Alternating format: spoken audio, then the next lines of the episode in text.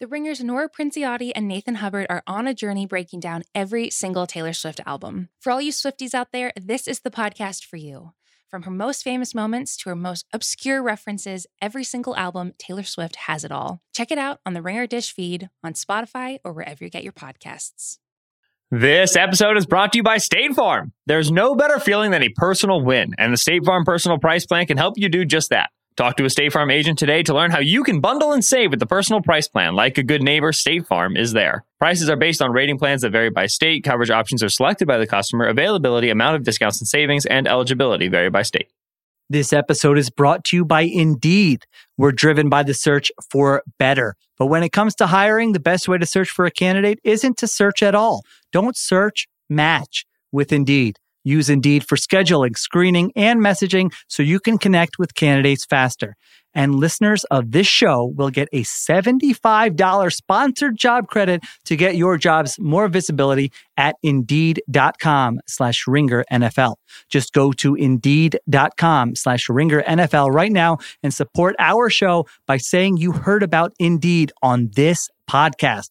Terms and conditions apply. Need to hire? You need Indeed.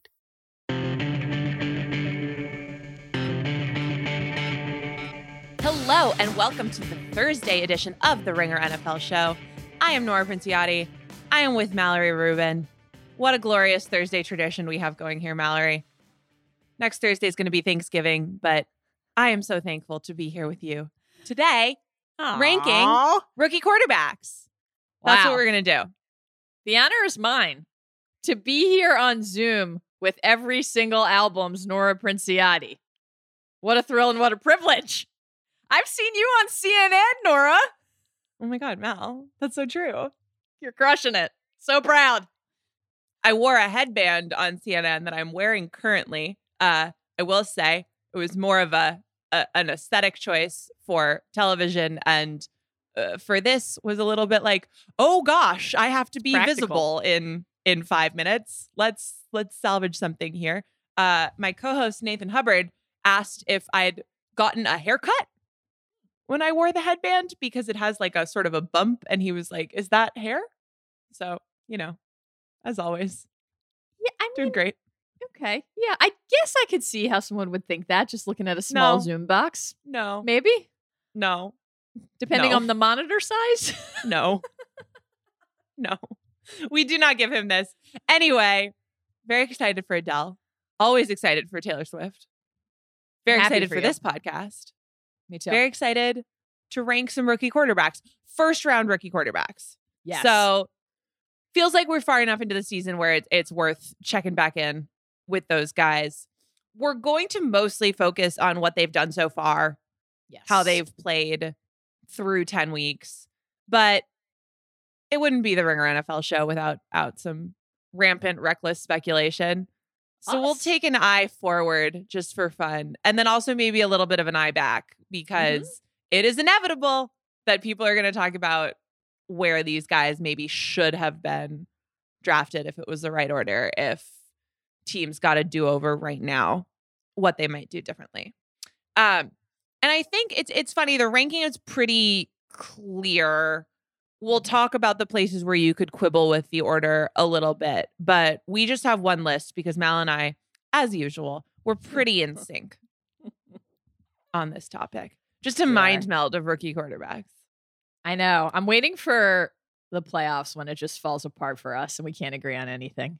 You know, well yeah Arjun It'll is be saying Unimind. I, yeah, exactly, the Unimind. Did, did did did you go see Eternals after we talked about Unimind? You did see Dune. I saw I was Dune. delighted Mal, to I hear. saw Dune. I really liked Dune. I had a good time.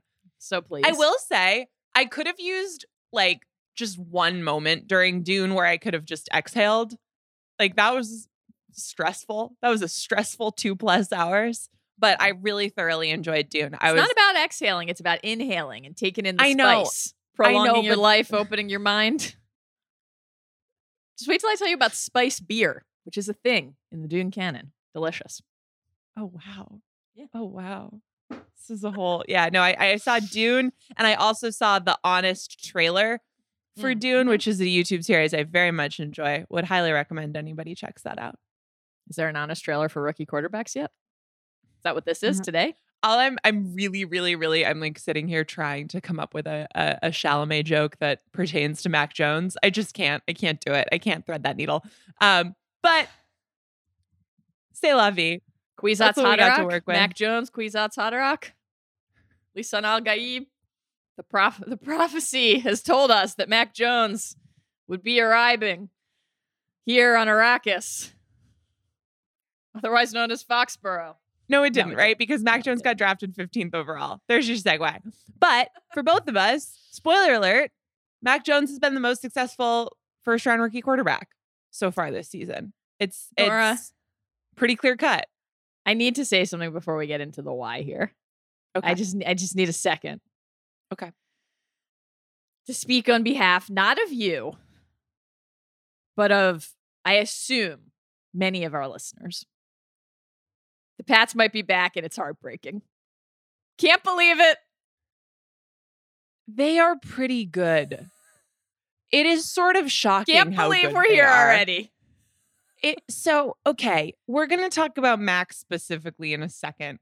But when I was putting together notes for this show, uh, I was reading some stuff on PFF, and they were putting together some of the Patriots' overall performance metrics since week sec- seven, seven, not not second, um, which would be both grammatically incorrect and more concerning if they'd done that over. Since that week long of a- second has kind of a nice, like old English ring to it. I don't know. I don't mind Ye it. old week two. Jeez.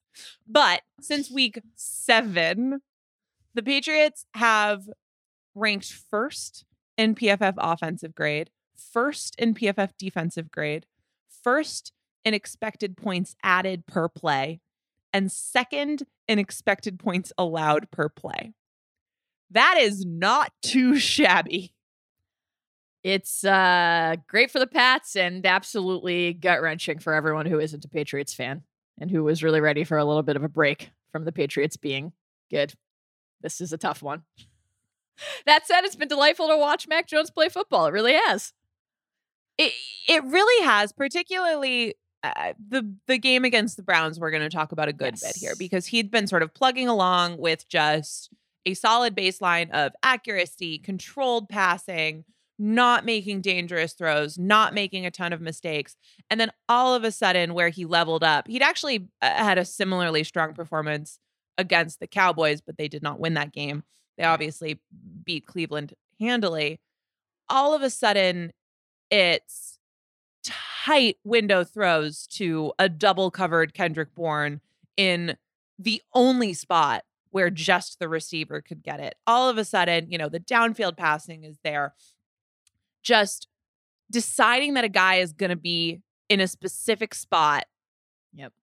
at a moment when he's nowhere near that spot and having the confidence to pull the trigger and then the accuracy and the ball mm-hmm. placement so that it works out. That was what Mac had not necessarily shown, right? Like there's guys who we're going to talk about later, like Justin Fields, Trevor Lawrence, who've made some of the wow throws, Yep. but haven't had that foundation of just, okay, the team is winning. The overall metrics are okay. The mistake, more touchdowns than interceptions, right? Like that feels like a low bar. That's something a lot of these guys have not been able to eclipse. Yeah. But no. It's a good, it's a good point. we should say that is that it's it's been a little rough for a lot of these guys, but we support Yeah. them. There's always room for improvement. Um, but uh, the interesting conversation I think with with Mac is this is still a one of the few truly run first offenses in the NFL. Mhm. This is still a team that you know likes to likes to use 21 personnel a lot has i think moved away from using uh, their tight ends quite as much as maybe they wanted to at the beginning of the year. They've they've recognized that some of the three receiver sets that have not been the patriots bread and butter since 2017 basically are the best way for them to win even though that does put more on the rookie quarterback Eh, they still relative to other teams are relying on the run game now that it's it's healthier, I think are relying more on a very good offensive line. There are some things working in Mac Jones's favor. So I think the question is in what ways is he sort of transcending the it's not really scheme, but it's just the the level of support that's around him. I felt like the answer to that was really some of those big time throws in the Cleveland game. Uh, he had three big time throws charted by PFF, and you're just you're not going to find a better throw than the one to Bourne. You know, Nora, I am uh, old enough to remember, Oh, no. as I like to say sometimes. old enough to remember last week when we didn't pick Mac Jones as our midseason rookie of the year, which I, I think was actually fine and, and and valid at the time. And you were right to notify to to to to say even then, well, let's mark this as the clear likely second half riser among the rookie of the year contenders to track, right? And the amount that felt like it changed in the Browns game, even though it actually was very incremental and steady, is kind of interesting and notable because I think you can track that steady progress through the play, through the stats, what you're noting about the confidence in that anticipatory instinct and how much that unlocks. And then the thing that really popped last weekend was that amorphous element, the intangible, the buzz, right? All these other players a Lot of buzz. About Mac, everybody talking about Mac. Like that all just felt like it moved to the fore coming out of the Cleveland game.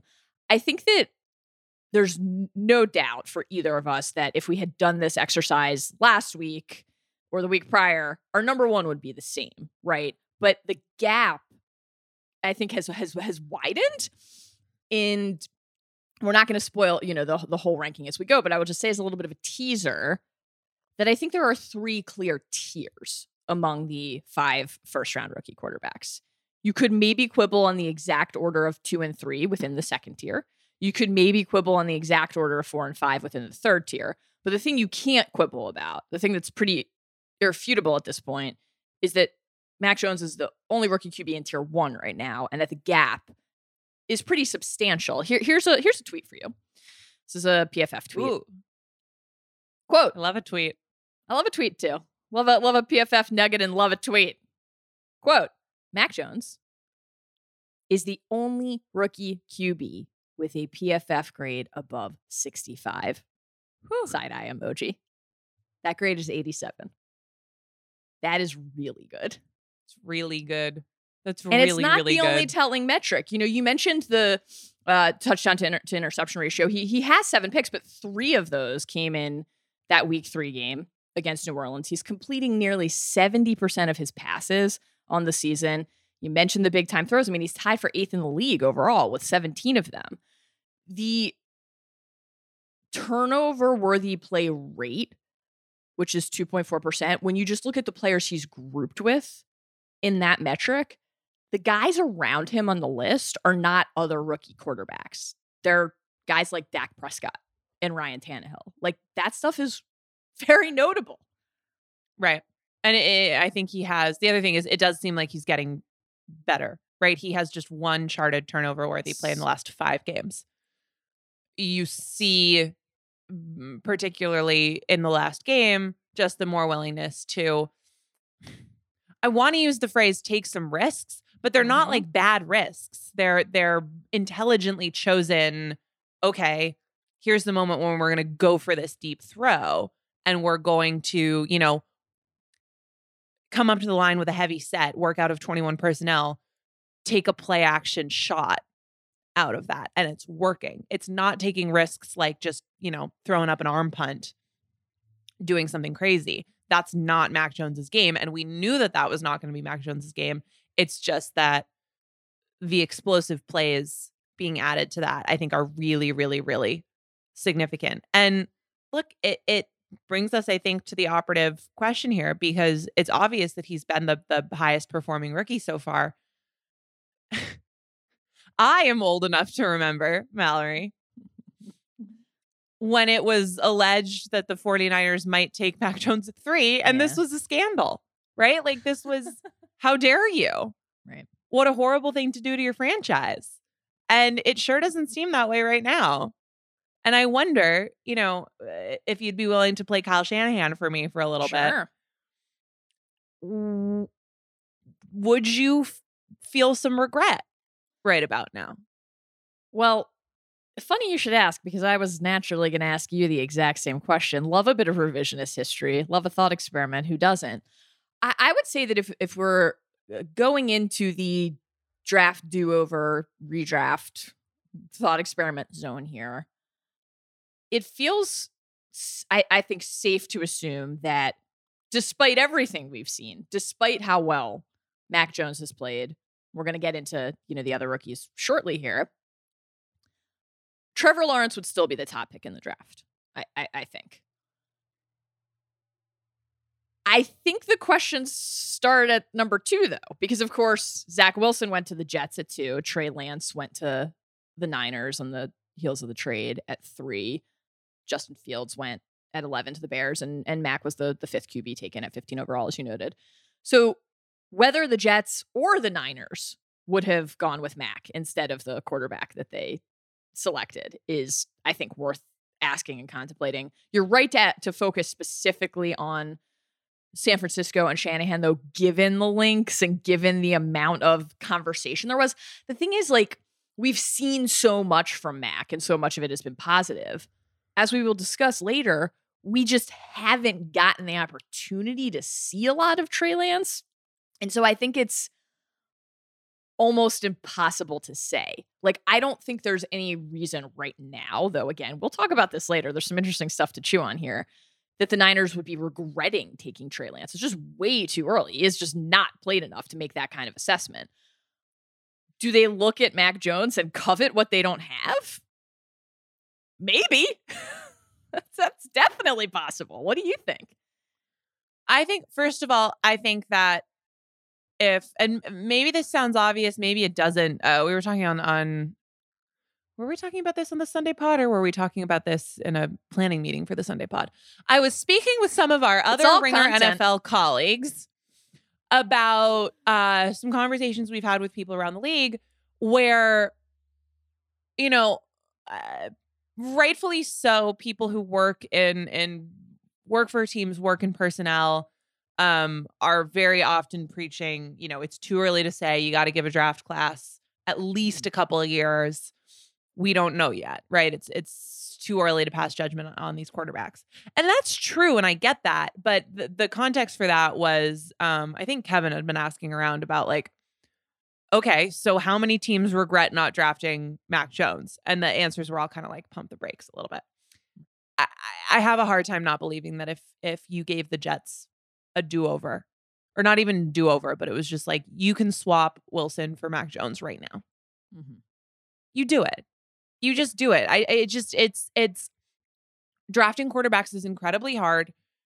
We know from looking at the big picture that, you know, mistakes get made, right?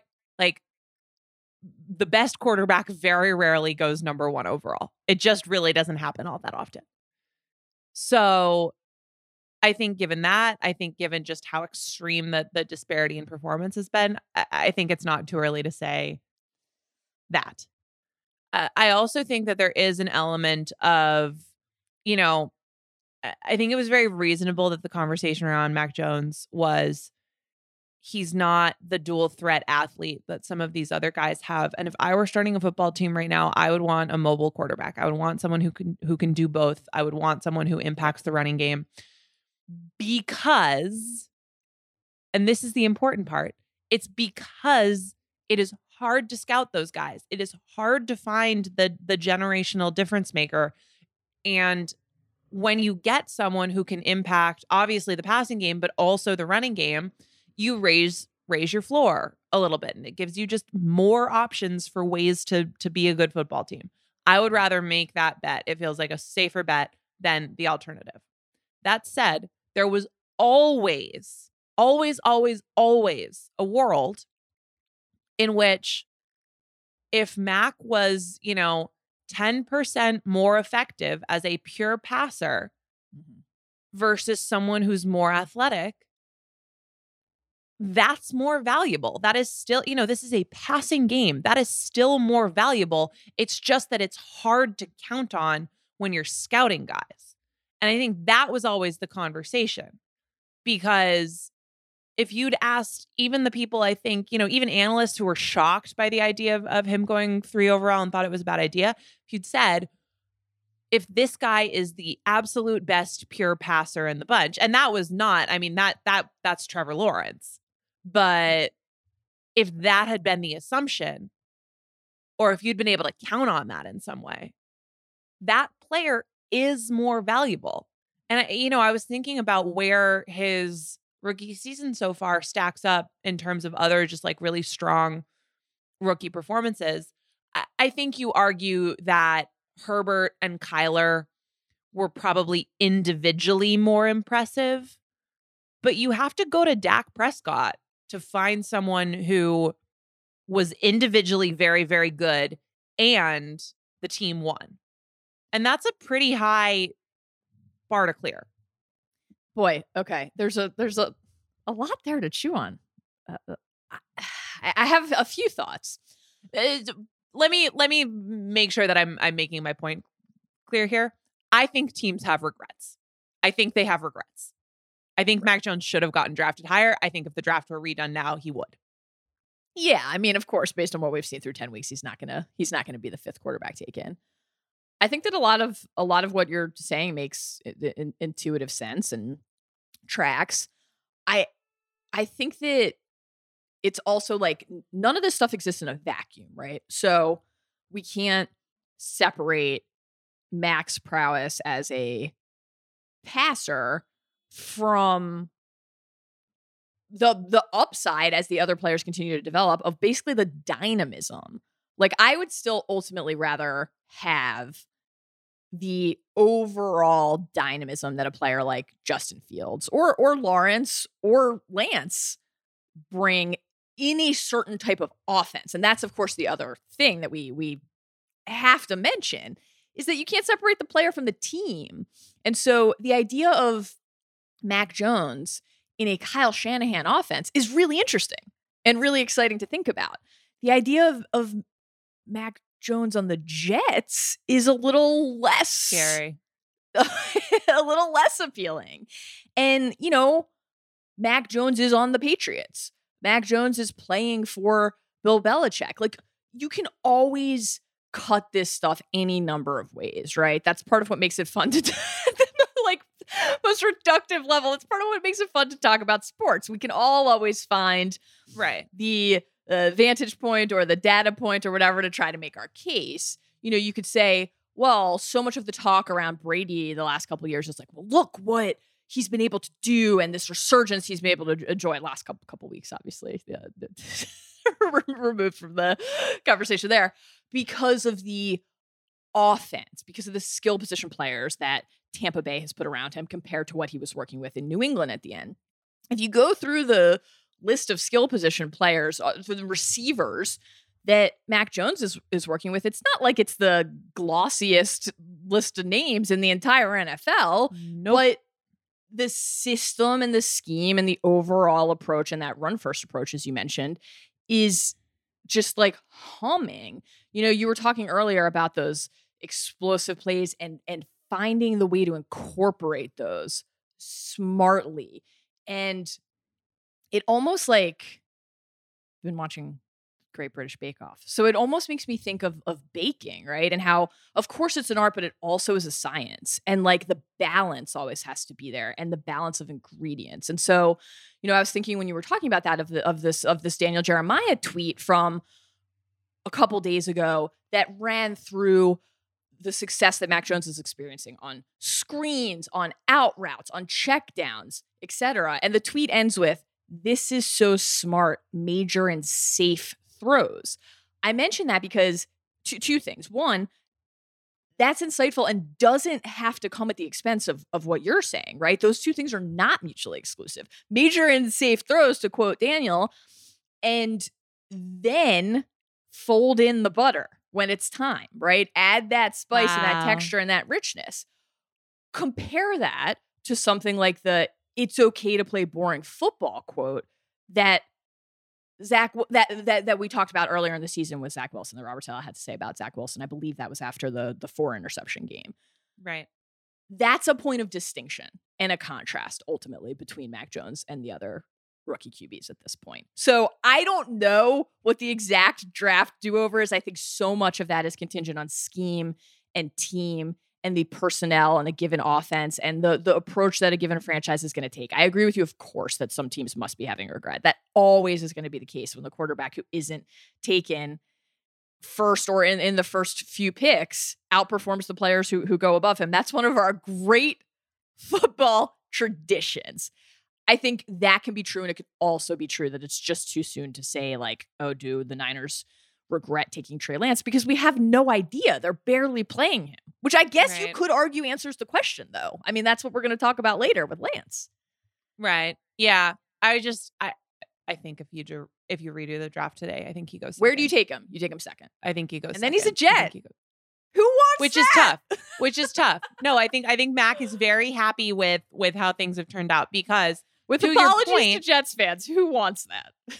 uh, there are a lot of teams who I don't think would have gone through the self scouting process of starting the year thinking, okay, we're going to be this heavy 12 personnel team. We're going to do a lot of that. You know, we spent in the offseason on those guys.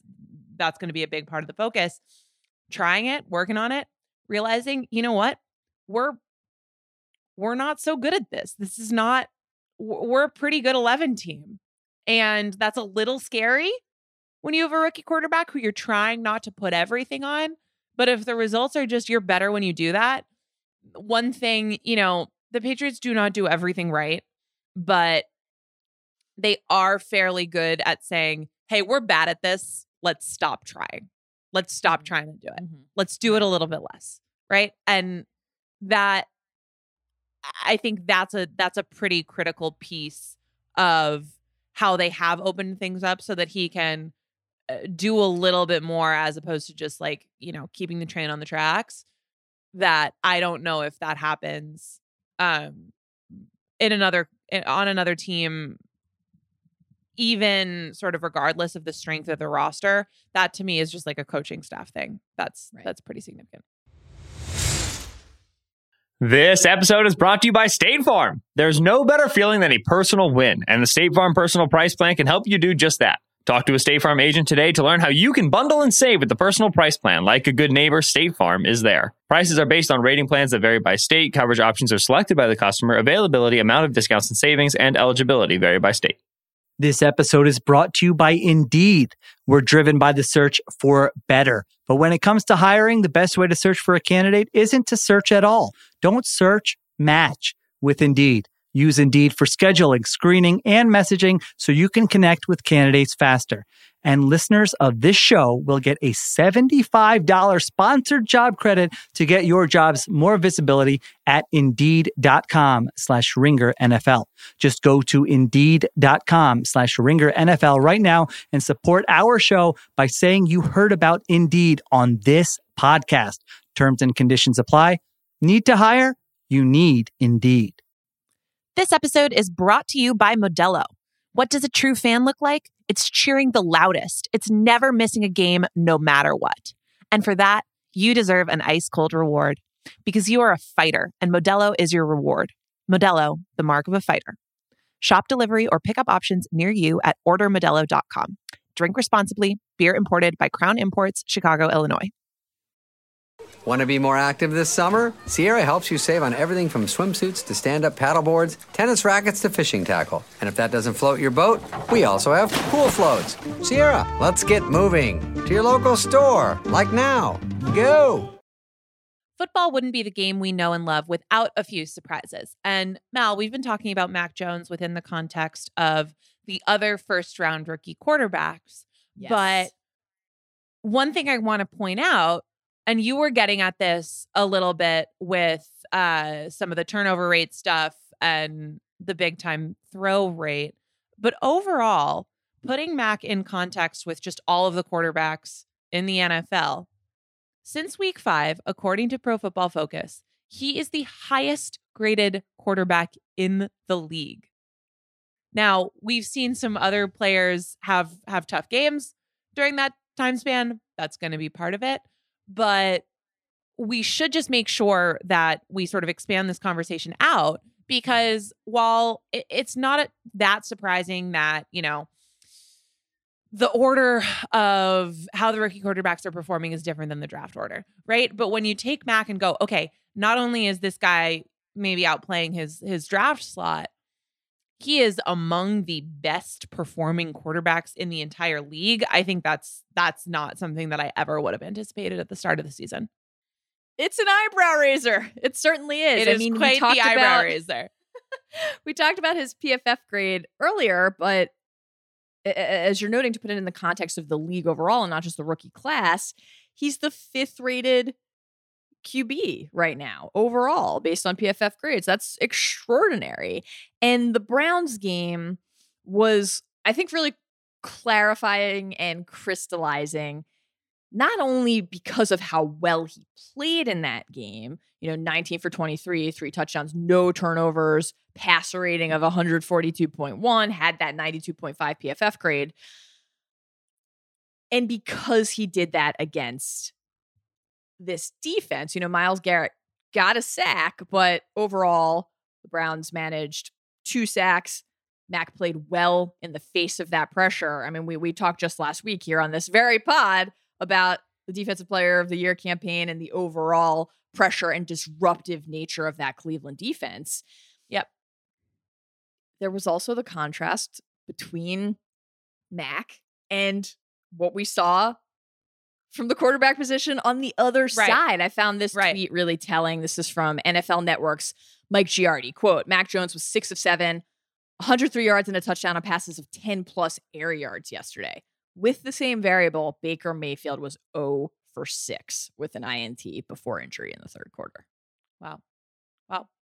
So we're seeing Mac Jones not only do well for a rookie for a first year player, but be totally up to snuff with just the general quarterback landscape in the NFL. And the Patriots are on a roll.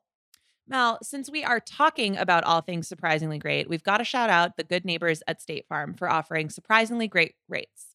Like a good neighbor, State Farm is there. Get a quote today. All right, let's move on to our number two rookie quarterback. We're getting into that second tier, which I think is is right for you to point out because I'll spoil. We have Justin Fields second, and probably the hardest question in making this list was between Fields and Trevor Lawrence in Right. the two and three spots. Because that's kind of your tier two Yep. of the rookies so far, I would say.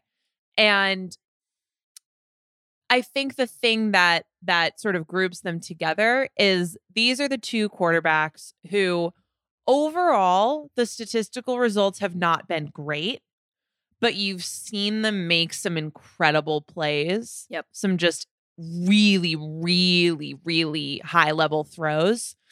And then particularly in terms of Fields, he's impacting the ground game and and has made Yes. some incredible just athletic plays. So talk to me Mallory about your argument for putting Fields in the two spot. Uh, I struggled with this as well. This order, it's tough. I, I think that we've seen a lot to be excited about from both Fields and Lawrence, and I don't personally feel any like panic or concern about either. Um, but to focus on on Fields for a minute first before we we shift to Lawrence, it's just I, I agree with your framing. Like he's just so fun and exciting to watch. And I think that a lot of the frustrating moments or the moments where he played less well earlier in the season in particular trace back to things that we and all of our colleagues have talked about throughout the year.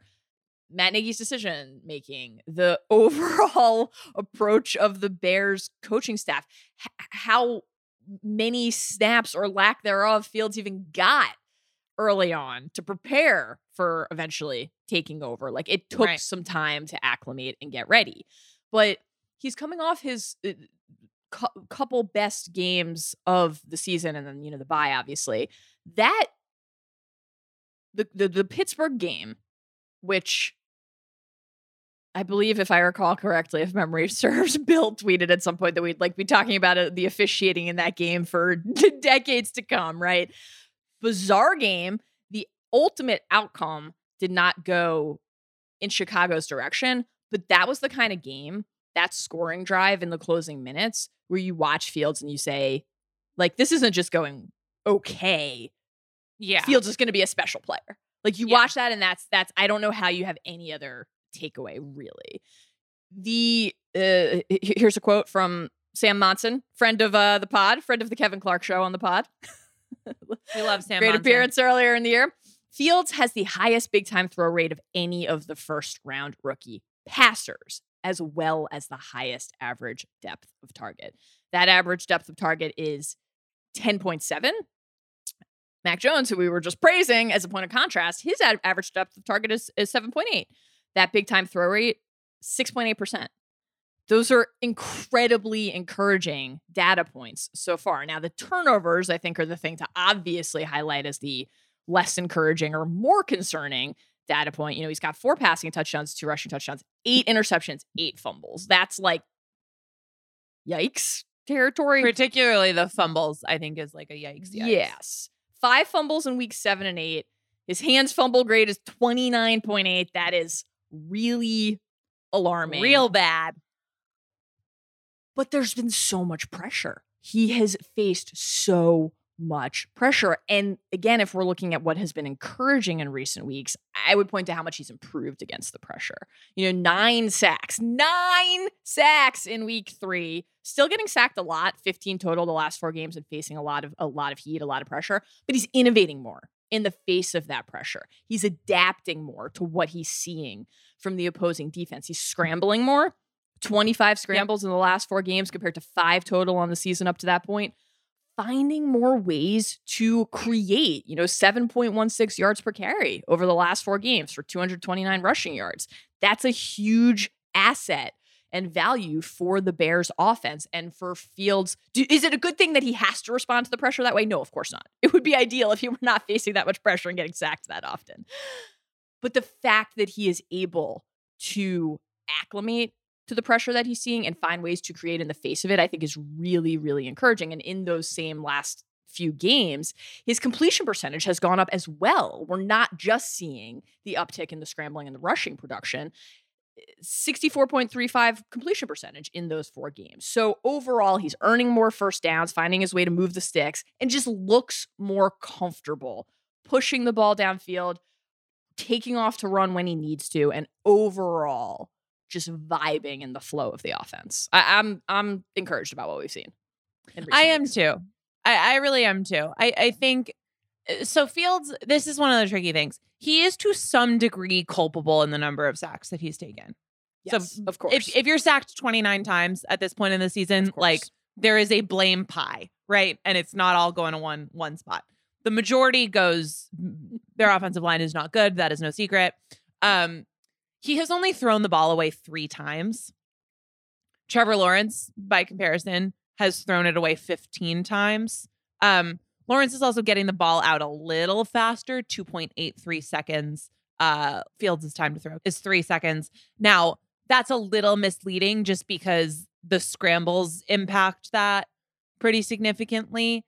And it's good that he's scrambling, right? Like it's good that he's he started doing that more. So you don't want to knock him too severely for the fact that that's making it um look like he's taking a little bit longer to throw.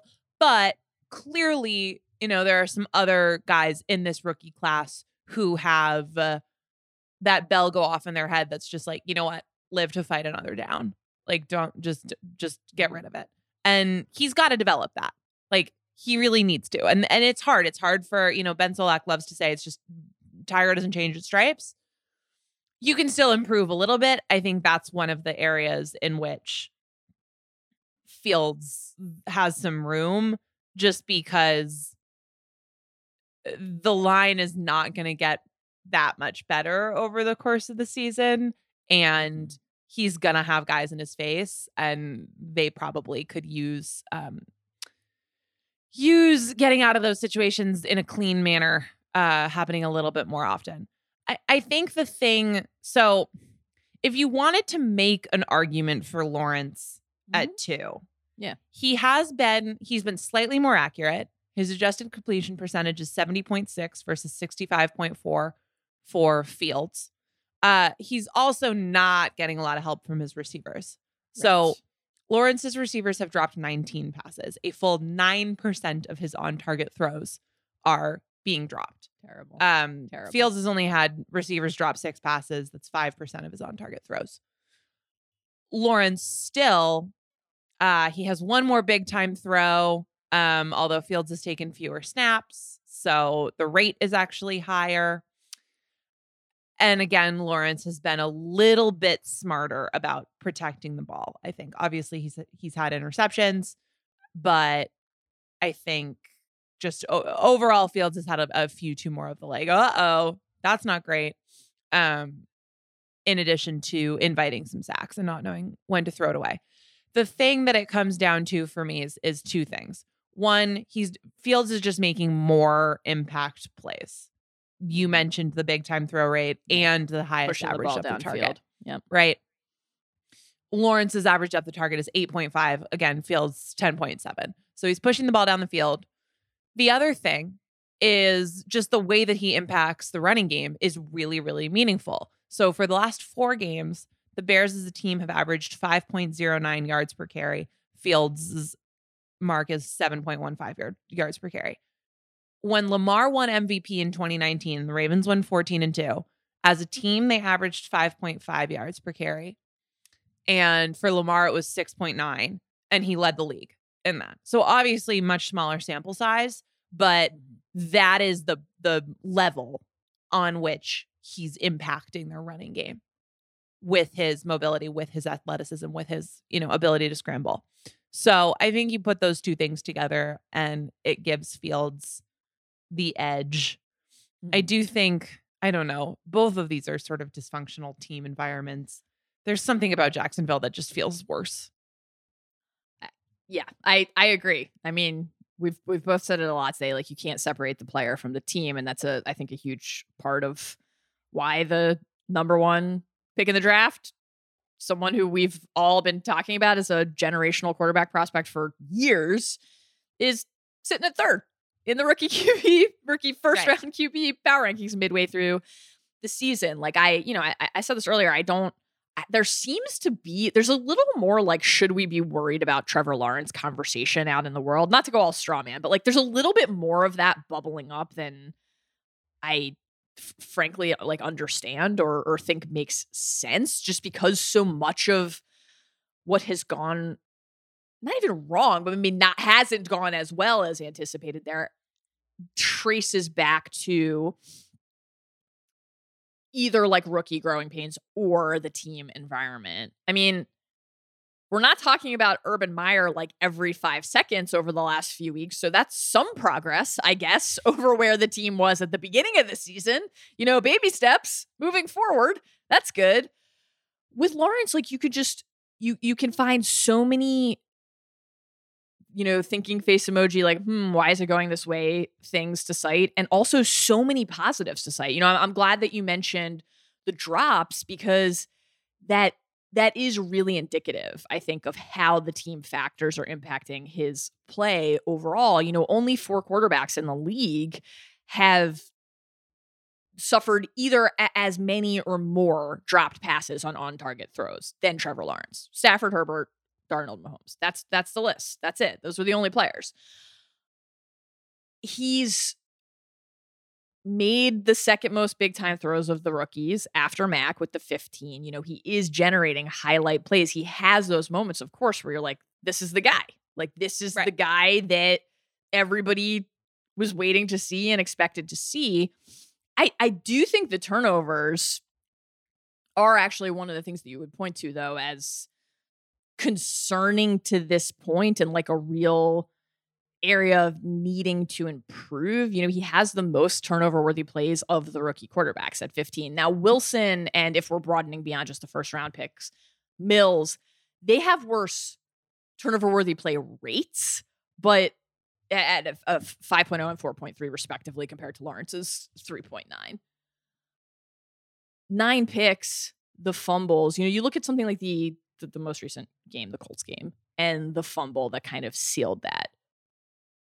Again, I think you can make the argument either way. Like, is it that one play and that one moment from Trevor Lawrence? Is that the reason that the Jaguars lost that game? No, of course not.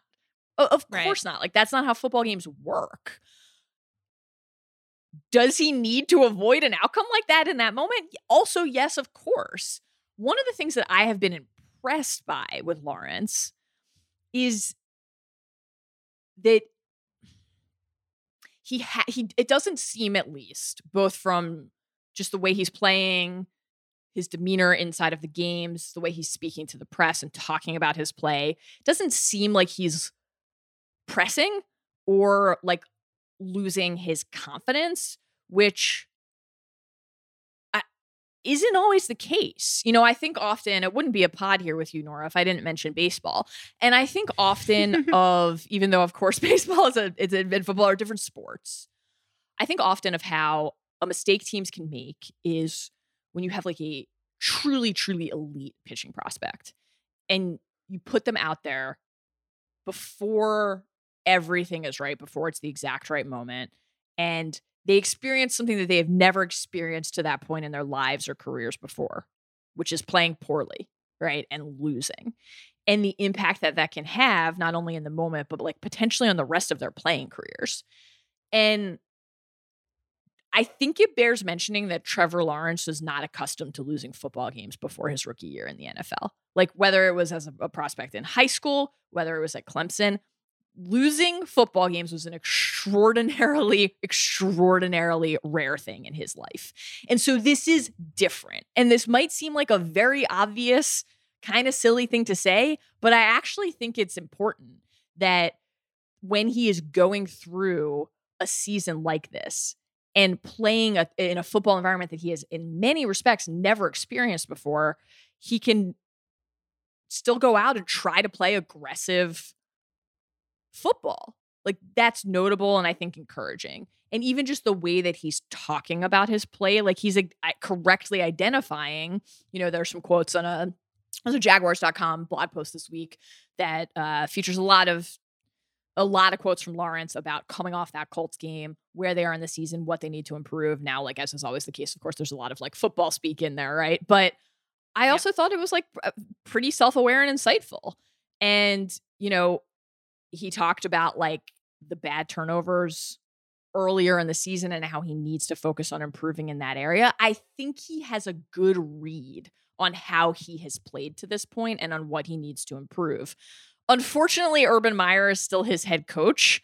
And, you know, un- unfortunately, just in the more we're talking about the drops and, and what the receiving corps and everything looks like, like he doesn't have DJ Chark. You know, he's he lost him in October to injury for the year. Like they're the the situation is what it is for the rest of the season. And so like I think it's kind of a matter of like treading water and then looking for ways to incrementally improve so that every week there's like one more thing to feel good about and hopefully one fewer thing to uh, feel concerned about and you leave the season positioned not to celebrate every moment as a resounding success but to build for next year like that's what they have to be thinking about at this point Yeah. I, I think you're right that the demeanor stuff is important just because, right, like we've seen guys get crushed and demoralized by those types of environments before. And Yeah. some of just the the ability to make wow throws obviously tells you like there is something to build off of. Nothing. That's the thing. Nothing has changed about Trevor Lawrence's ability to be an exceptional quarterback. Nothing. And so, So I how do you I- fix the I things think- that have changed? I think that's true. I do think that there is this ongoing conversation in football right now about about elite quarterback play, what qualifies as elite, where the sort of pivot point of a guy you win with versus win because of where that is. But do you I not think do- that Lawrence is a guy you win because of, or has the potential to I be? I think he absolutely no, I think he absolutely has the potential to be. I think when you're talking about, you know, generational talent, clear cut number 1 overall pick, Mhm. no one you would rather, you know, on the order of Peyton Manning or Andrew Luck.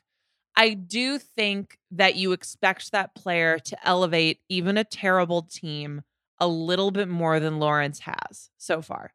Now, that is, what we could end up learning by asking that question could be that we're overstating a little bit what an even generational talent can do when the rot is so significant.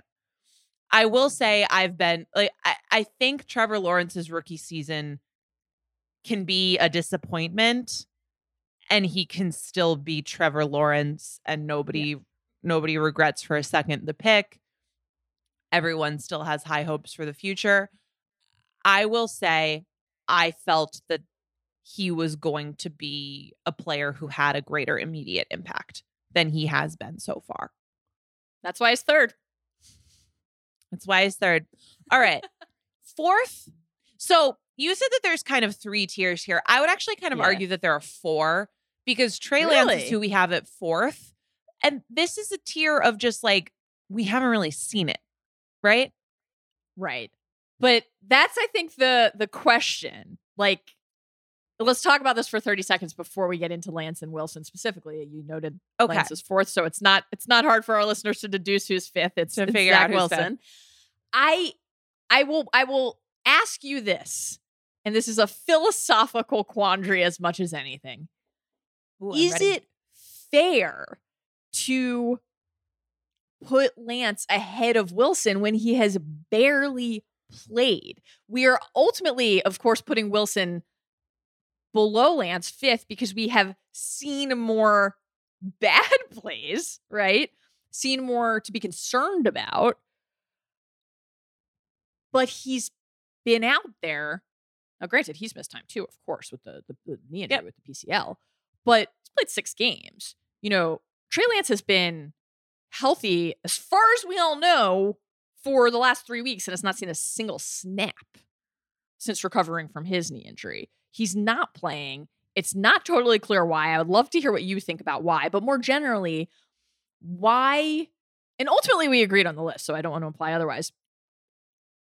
We're, we're putting Lance above Wilson because we haven't seen as much that's concerning, and we're ultimately then a, kind of allowing ourselves to elevate the promise and the potential that is still there at the forefront over the turnover concerns, et cetera, that we've seen from Wilson. But Trey Lance has barely played. And his coach doesn't seem interested in playing him. That's the other He's thing. so weird. Dude, explain yourself. Like, brilliant guy. I really like I I maintain less so when it comes to personnel, right? But like brilliant schematic mind. Weird guy sometimes. Okay? Maybe we should just acknowledge this. This is what he said about about Lance not playing for 3 weeks. Trey's got the whole playbook in his head, and he was able to do that in training camp. If you work at it, you're going to learn it all, but it's about going through at full speed. It's about going through it at game tempo and going against the blitzes and all that stuff that can surprise you and knowing when a play is a good play and when it's a bad play. When you've got to get out of something, when you've got to get the number four choice in the progression as opposed to the one you practiced in the week. So that just comes with experience, and he's getting more and more of it, and you can never get too much. Is he, okay. Kyle? So I'm not right. so sure, Kyle. I I love I'm saying Kyle. By the way, this. Kyle is like one of the best names to be confounded by. Like, what do you mean, Kyle? Like, that's just fun. That's just fun stuff that rolls off the tongue. I mean, look, the also, I'm sorry, I'm like banging on my table for our listeners the reason this is happening, the reason we are confounded by Kyle is that Jimmy Garoppolo is playing better than he has all season. Right? Yes, like the last two weeks, Jimmy Garoppolo has played his two best football games that we have seen in quite some time. He's playing so, very well. The Niners are coming off a, a easy win over the would-be Super Bowl winning Rams.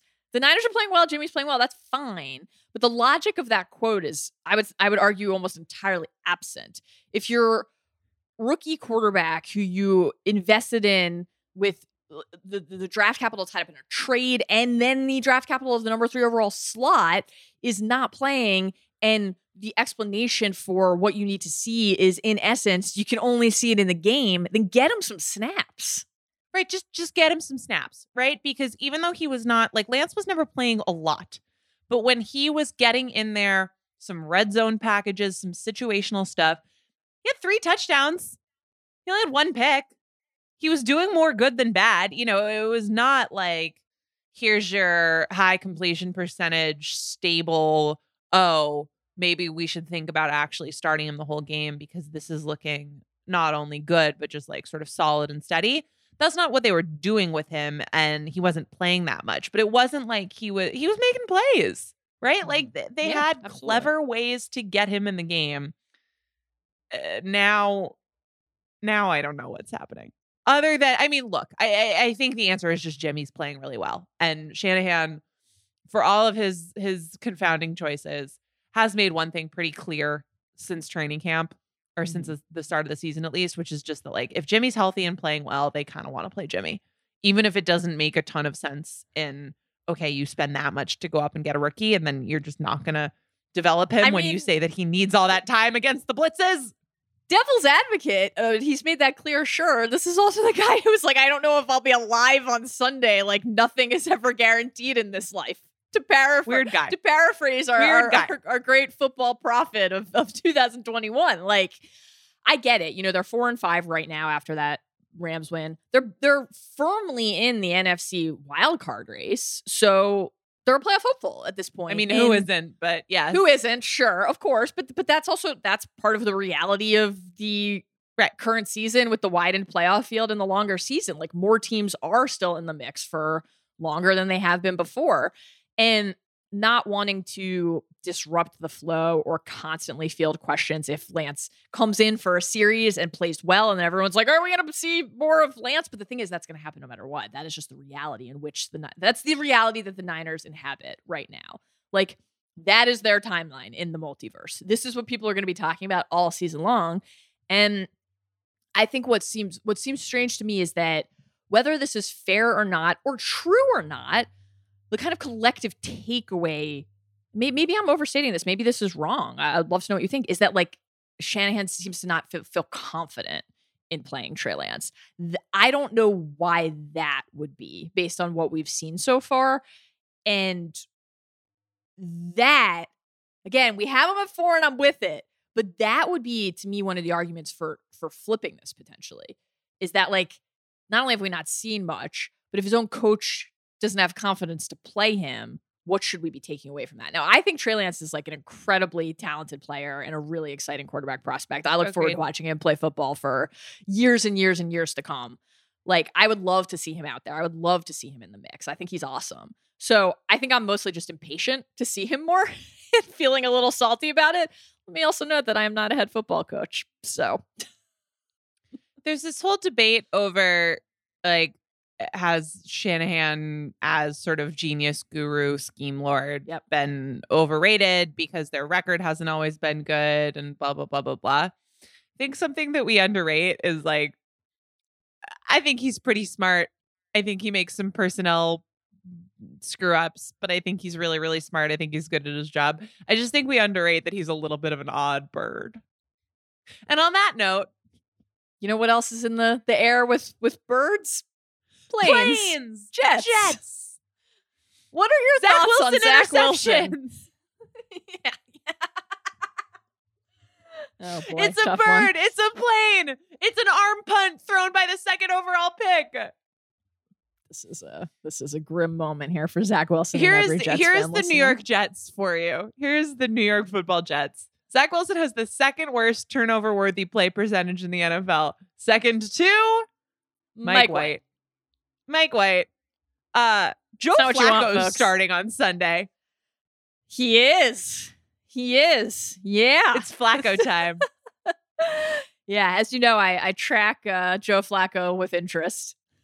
and sort of all you need to say about about Zach Wilson is Well, Joe so we- Flacco starting on Sunday. we should say, we, in the interest of fairness, he's still not fully healthy, right? He's Yes. saying he's day to day, that he's not 100% with the knee. Presumably, if he were 100%, he would be playing this week. That seems like a reasonable assumption.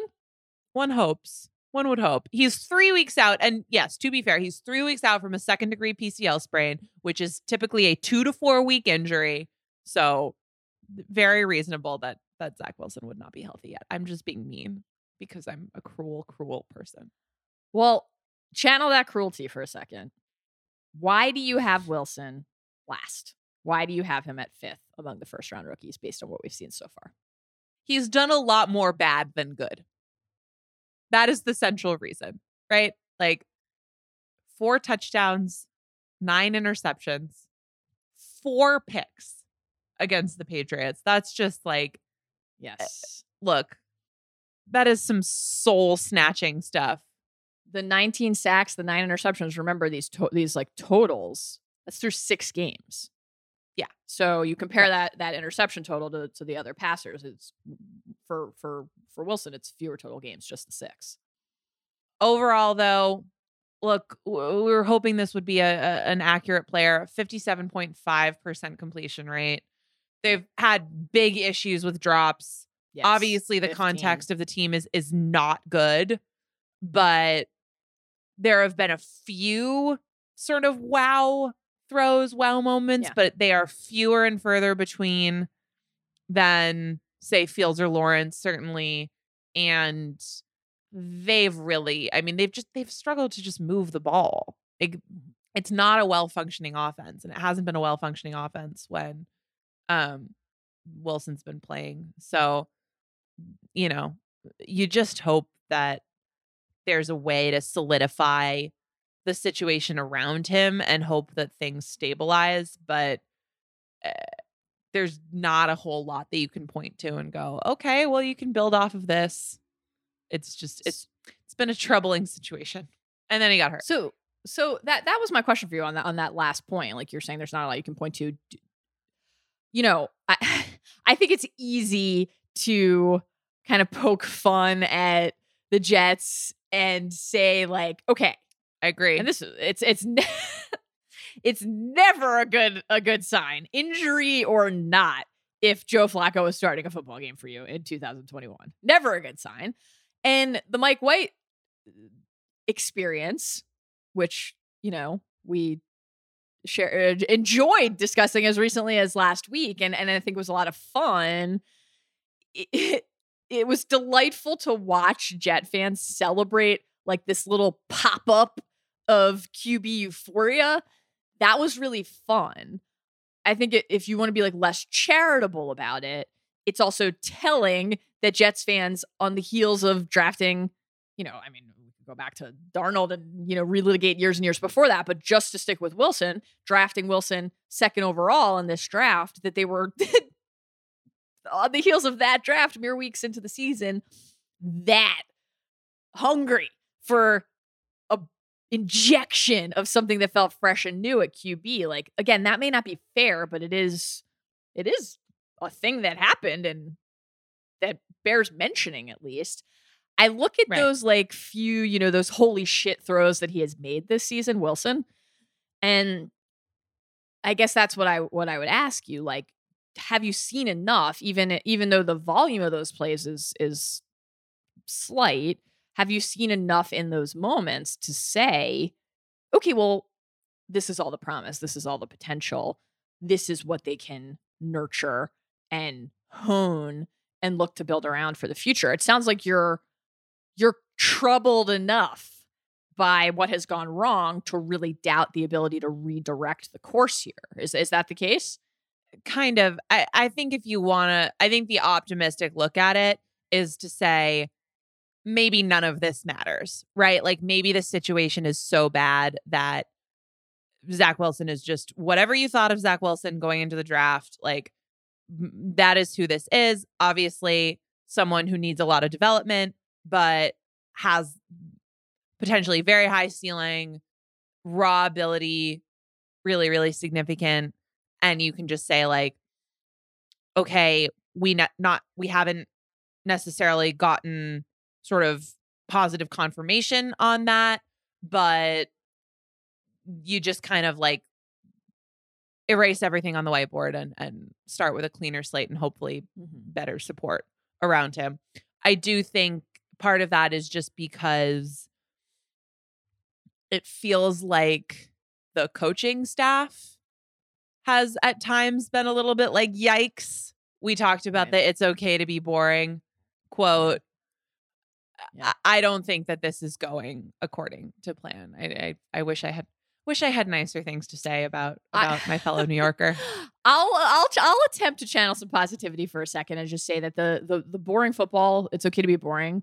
Quote, I point to that still as something that actually gives me confidence because I think I think it is astute and really sound, not only as an actual observation, but as a thing to be able to say, to be able to say out loud to the media, to the public, to the fan base, and to crucially be able to say it to Zach Wilson. Like that's the kind of guidance that a young player who is forcing throws and making bad decisions needs to be able to ultimately embrace. And so, if that kind of guidance and tutelage remains, I think, focused and constructive, but also encouraging and clear, then it's still too early for for me at least to doubt it. But I'll be I'll be frank, as we always are here together. I Zach Wilson's not who I would have taken second overall in the draft in the first place. So I there's that.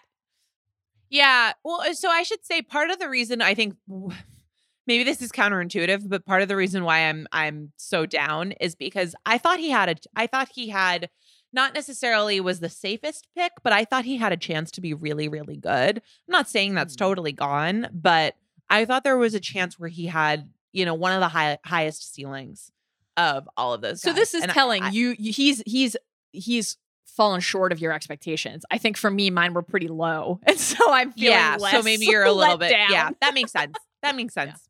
That makes sense. But Nora, I'm never let down by you, you know? Oh, Never. Mal, that's so kind. You are my number one overall pick. Can I come on the next Dune pod? Come talk about Dune whenever you want. Standing invite. Sick. Love it. Love it. This has been the Ringer NFL show. I'm Nora Princiotti. She's Mallory Rubin.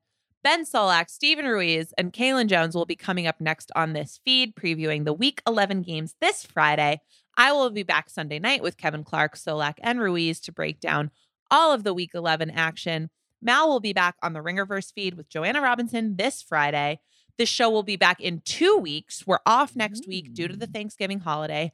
I will be joining our Friday preview crew on Wednesday to preview the Thanksgiving games. That's going to be fun.